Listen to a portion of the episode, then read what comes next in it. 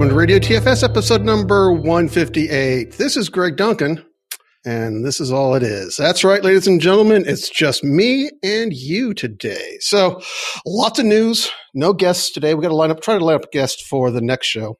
Uh, I'm got we've again got a lot of news, uh, lots of links. All the links will be in the show notes if you just want to jump there and forget all this blathering. It's on uh, radiotfs.com. Otherwise, let's get started.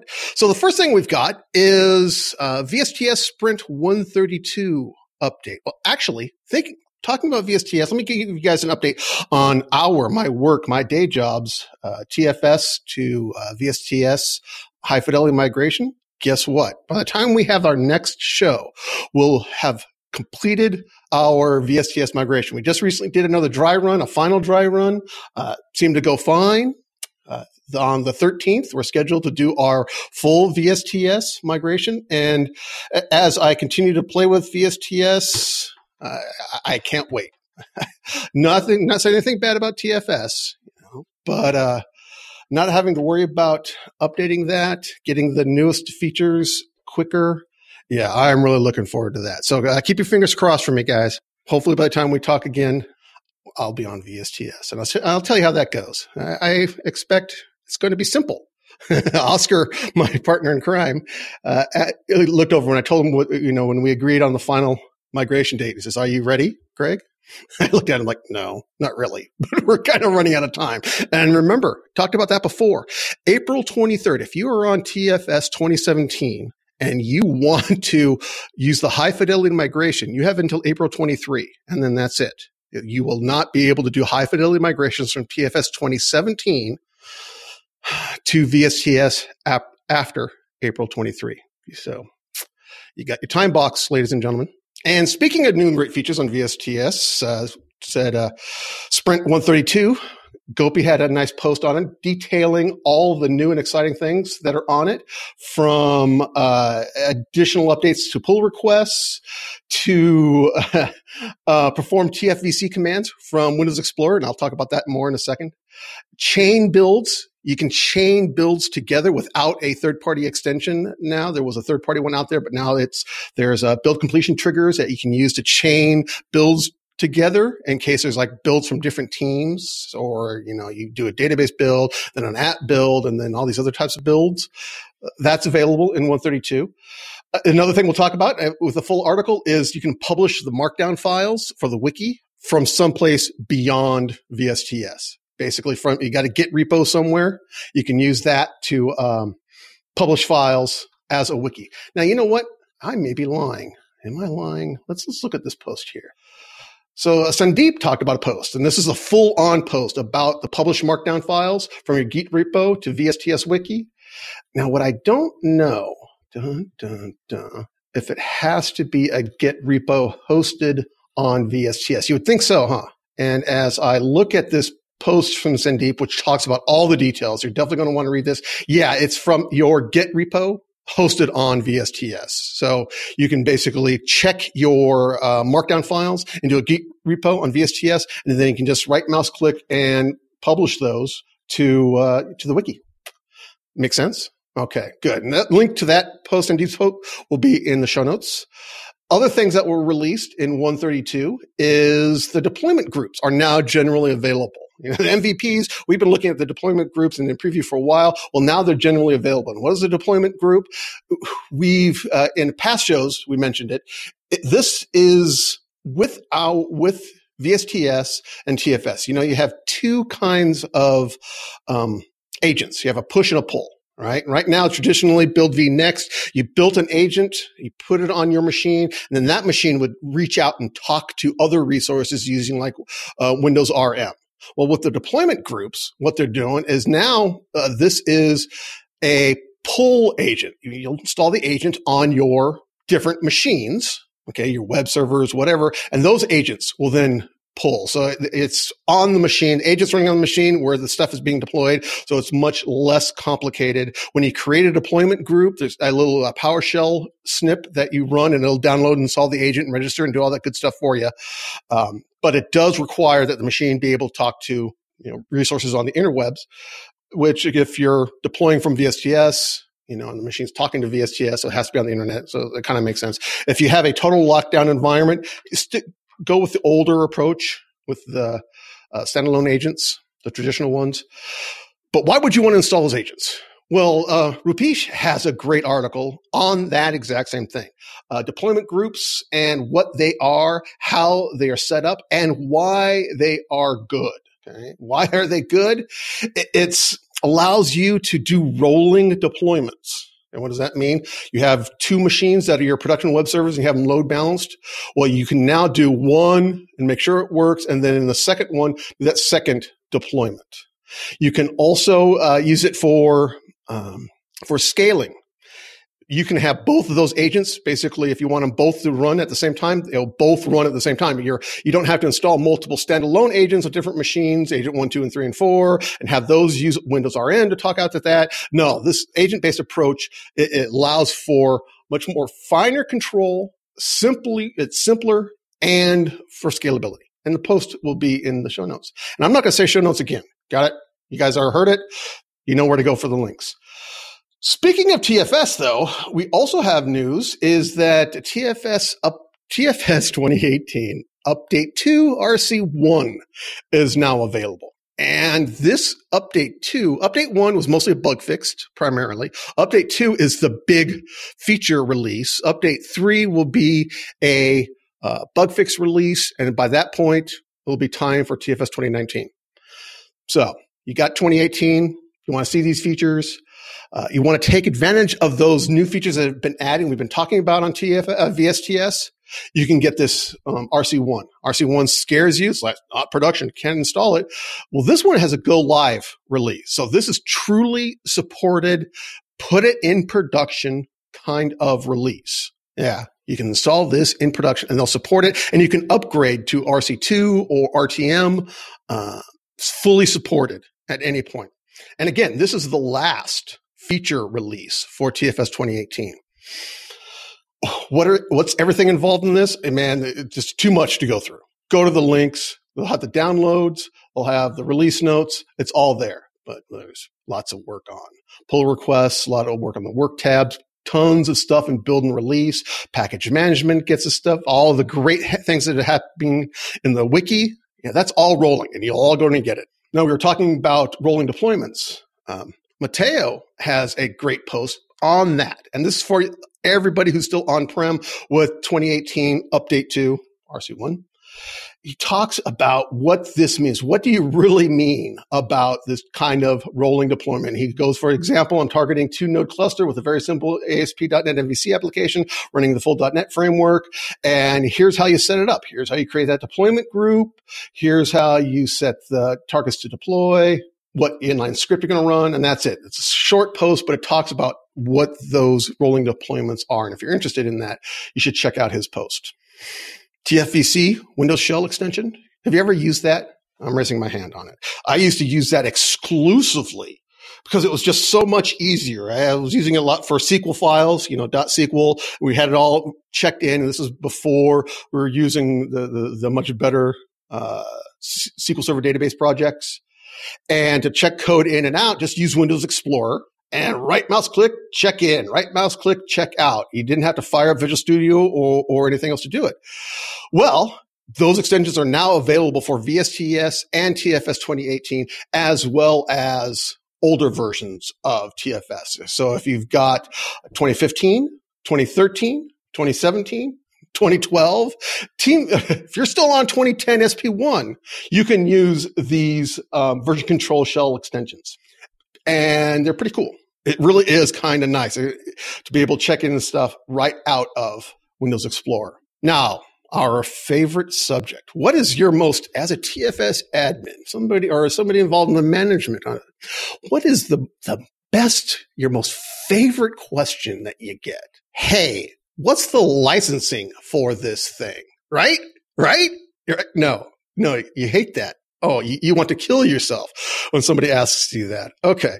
Well, let me give you the URL that you are not going to want to forget.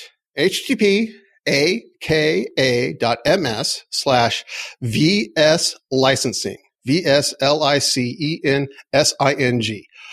Keep that URL handy because when they ask you what, how is this thing licensed, you send them that URL and you're done. You don't have to worry about updates or anything else. This URL will always point at the latest version of that guide because you know the guides get updated all the time throughout the year. Uh, the current ones right now, uh, no, the November 2017 version, and this is all of 34 plus pages figuring out the licensing. And it covers VSTS, Visual Studio, subscriptions, TFS, how you buy it, who can use Visual Studio Community Edition. That, that comes up a lot. It's like, hey, we can use Community Edition. Like, um, no, at work y- you can't. We're too big. We make and we make too much money. So if you're using Community Edition, uh, you're wrong. Uninstall it. Stop. Go straight to jail. Do not go past go. And this document tells why. Want that licensing, aka MS slash VS licensing. So Mohammed, who's been blogging up a storm recently, has these two new posts that I really wanted to call out. One was, and I've run into this, and I'm gonna I've bookmarked this because we're going to use this soon. Uh, front end code quality, JavaScript unit testing, and linting with automation with VSTS build. So that's the, you know, you can get, you everybody's heard of Jasmine, right? Everybody's heard of Selenium and everybody's heard of all these other things. But combining that with the automation in VSTS, that's the trick. And he goes through that all from the introduction to the abstraction to writing your first JavaScript uh, unit testing in and with Jasmine to all the way with Jasmine code coverage, JS, JS hint and build automation, all that stuff. It's a seven part series and it's primarily video. So if you, if you learn by video, if you like to see how things work, post is here for you.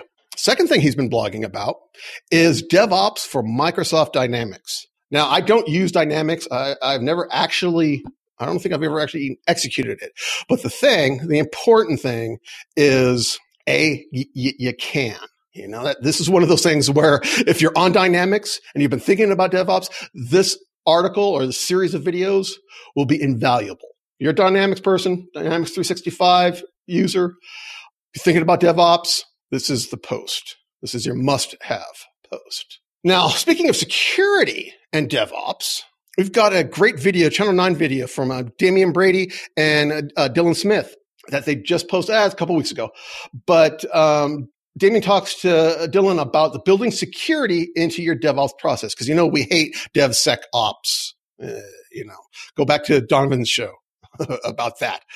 But um, that doesn't mean that you shouldn't be thinking about building security into that pipeline. And this is a nice uh, 17 minute video, and they answer, you know, uh, what do the security teams do? How do you make sure that when there are changes, introduce a new vulnerability? Uh, Dylan answers those questions and even shows what Microsoft does to avoid security disasters. Okay? Now, that said about DevSecOps, uh, here's a great post from Clemens on DevSecOps. And he's got the four focus areas for DevSecOps and talking about where those different things are, how to do them, how they work into it. If, if you just ignore the sec ops, th- then you're good. But if you're interested in that security, in those steps, in some of the things that you can do, his post is here and it's a nice long one. So there's some pictures, pretty pictures, changing your culture. There should be enough here to get your manager to buy off.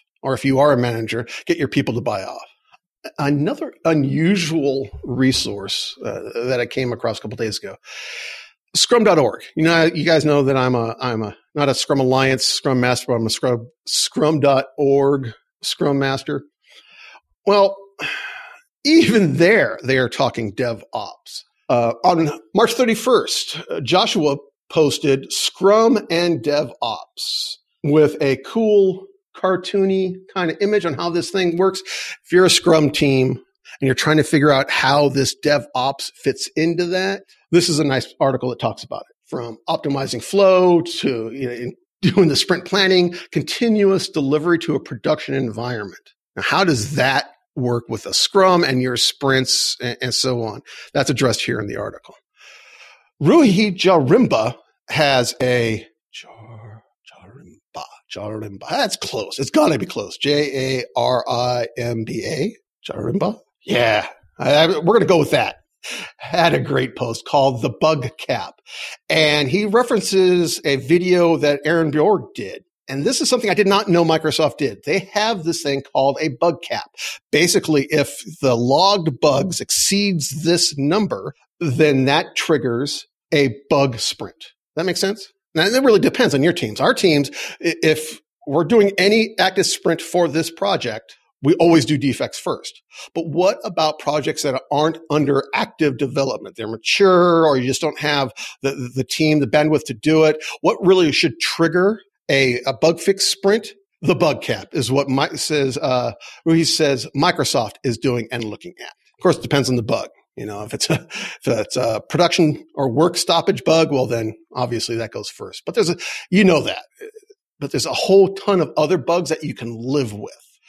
And providing this kind of formula, the number of engineers times five equals, and that's your bug cap. So if you got three engineers, 15 bugs, that's your cap. And that's, that's the, the trigger or at least some sort of justification to trigger that bug sprint. This post I really found kind of cool. It's not something I would have thought of. Playing in the sandbox, how we created Minecraft's multi-platform design. This is from uh, Mark Grinnells, who is the lead uh, development lead for the Microsoft for Microsoft on the Minecraft team. Did I just get that backwards?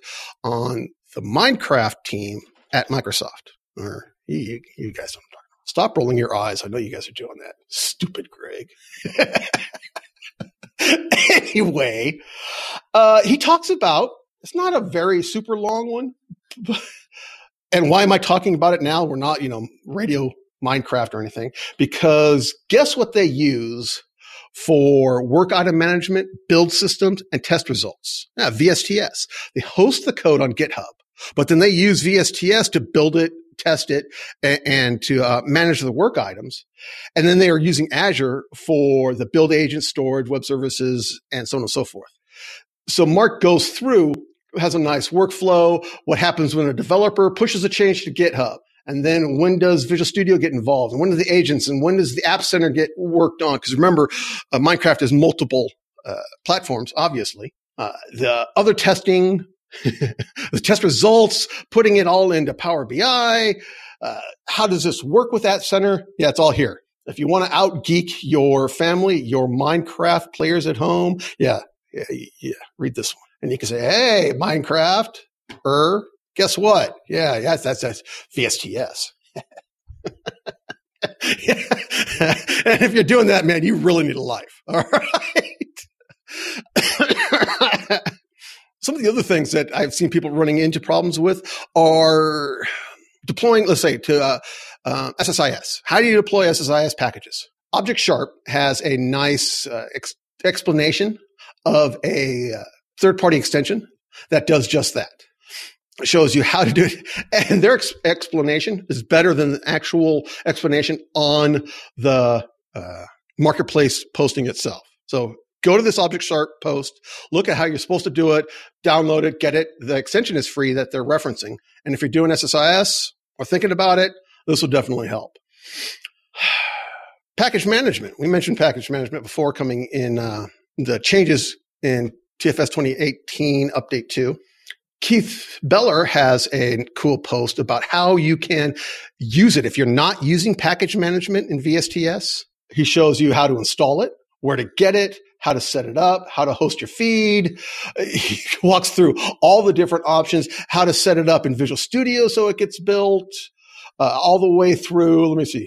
Uh, da, da, da, Connecting to the packages, everything that, that, that you might need for this. So if you've been thinking about it, and remember right now they're private on VSTS. So this is, this is your own private package management. Thinking about it, check out his post. now, this post, I, I, I, I hesitated on on uh, mentioning this post, but it was pretty cool. So we're going to mention it anyway. Uh, remember, this is use at your own risk. Your mileage may vary. Uh, you know, nobody holds uh, any warranty claim, damage, whatever. You get the idea. So, and this is on a Microsoft MSDN blog post. So that means it's okay, right? Uh, use at your own risk. let's say you're working with your releases and your release definitions, or somebody's new in there, and then they go through and they delete a whole bunch of them. And you remember it says, it gets a really nasty pop up. Are you sure it's going to be gone for forever? And they say, oh, yeah, sure. Click, click, click, click, go, go, go, go, go. You come in and find out, oh my God, where did all these relief, release definitions go to? And your partner in crime, not Oscar, because he wouldn't do this, says, oh, I just deleted it. I was cleaning them up. Are you SOL? Leading question there, huh? No, you're not. Chandi, Chanda has a uh, script, PowerShell script, as well as uh, C sharp on how you can undelete those release definitions because that delete is a soft delete. Right now, he says there's a 15 day window that you can use this code, these code snips to restore those deleted release definitions. All right. So it's not available for forever, but again, yeah, they all get deleted Monday, uh, Friday. You come in Monday, they're all gone. This, this post will be your friend. That code snip is it. And what's, what's kind of neat, and I guess it, it truly is supported, is that the undelete of that release is in the web API. There's an official using the C sharp snip, the uh, release object model. There's a dot undelete release async. Cool. That's cool, huh? all right. Where are we at? What about ALM Rangers? Wow, we're going fast, huh? Yeah. You're all, thank you. Go faster, Greg. I'm playing this on two speed and you're going too slow. But, uh, ALM Ranger time. And guess who the April champion is? Mikael Krief, previous guest of the show. He is uh, April Ranger, ALM Ranger champion. Congratulations, Mikael. You are the man. And of course, what happens? What's like the next post? Is a post from him on how we checked and fixed the 503 error and performance issue in our Azure function. Because, you know, Mikael's been doing a lot about feature flags, a lot of stuff happening in Azure functions. And this is, if you've never done Azure functions, which we are, I'm just starting on that, trying to troubleshoot this stuff is not necessarily the most intuitive thing his post is great and it shows why he is the April champion beyond his huge passion for almost everything VSTS. Well, I think that's about it, guys. Ha, sucker. Nope. Got a couple more things. Remember Anthony Borton was our last guest on? Guess where he's working now? Yeah, Microsoft. You're right. He's just recently joined the Microsoft team. How cool is that? Sticker update? Time for a sticker update? I think it is. Do you guys want stickers? All of you guys that I promised stickers to, they're all in the mail. All of them. And you should have already gotten them. Pedro let me know, sent me an email yesterday. It says the, the stickers arrived. And he showed the DevOps sticker on his service. Didn't show the Radio TFS one, but that's okay, Pedro. Doesn't matter because you've got five of those to share and use wherever you want. Same with the DevOps stickers. Same with everybody else. All your stickers, you should already have them now. Please feel free to share them. If you guys want stickers and you want them, I've still got a lot send me an email, radiotfs at outlook.com. That's probably best. You can tweet us. We're at radiotfs, uh, but send an email because that way, and I need your mailing address, obviously. If it's here in the US, I'll send them. If it's over in Europe, Martin will send them. And that's the only places we've actually got people for stickers is uh, in Europe and here in uh, North America. Of course, now that I said that, uh, did I just jinx myself? No, I'm not jinxing it because they're free and they're for you send me an email, send me your mailing address, and I'll get those stickers out to you. I'll give you some DevOps stickers and Radio TFS stickers. Last, our friend and one of our favorite listeners, Rod Falenga, and Rod, yeah, I know I butchered it. I always do. was I, am going to save your email, Rod, and we're going to share it with somebody else from Microsoft. I was hoping to get Martin on today, but uh, it just didn't happen. What's Rod is you guys we talked about him before. He works at a government agency. So doing Scrum there can be hard. Doing, you know, uh, uh, Office 365 can be hard. Rod's on 2015 and they're using team rooms. Yes, the thing that we malign, that we we joke about, who's going to miss team rooms, blah blah blah. Uh, you think, think we did that with, even with Anthony. Uh, well, Microsoft MVPs, there are people who are actually using Teams team rooms, and Rod is one of those and he's looking at what's going to happen after when he goes to 2017 or 2018 uh, or VSTS. You know, his team is actively using that communication tool. So what happens when it's gone? Well, my, you might think that Microsoft Teams, the Office 365 product Teams is going to replace it, but it's not in every subscription. So not every subscription, including not in Rod's, the subscription the, that uh, Rod's work government agency is using. So basically, Rod is SOL. Team rooms are gone. He can't use Teams because it's not part of his Azure subscription. So what does he do? He's being pushed to third party solutions, Slack, some of those those other ones to keep those communication things, uh, communication channel running, and that's kind of sad. And I totally kind of agree with you, Rod. Uh, luckily, here at my work, we've got a we've got an E3, and uh, that includes Teams and Microsoft Teams, and God, everybody here is using it for everything. We've got a bunch of projects on there. We use web tabs. Yeah, we got people just basically stay in Teams all day. But again, if you don't have that, you're being forced to somewhere else. What am I asking? You know, Microsoft, maybe take a close look at that. And you freed OneNote, right? Remember that? You used to pay through the nose for OneNote and it had select usage and then you made it free and everybody started using it. Yeah. I know with Microsoft Teams, you can add guest access, but let's, that might be the next thing that you think about providing a free express. Uh, it's included in a VSTS subscription. Ooh, that would be cool. Or like. Ladies and gentlemen, I think that's the show. And again, thank you all for listening. Uh, this show would be nothing without you, without your downloads. I, I really appreciate it. Again, you want to get a hold of us, radiotfs at outlook.com, Twitter at radiotfs, Facebook slash radiotfs, voicemail. Yes, voicemail. Send us your voicemail. One four two five two three three eight three seven nine. And all that's on the, uh, wait, not on the show notes. It's on the website. I can say the website. Ladies and gentlemen, let us know what you think. And again, thank you for listening to Radio TFS.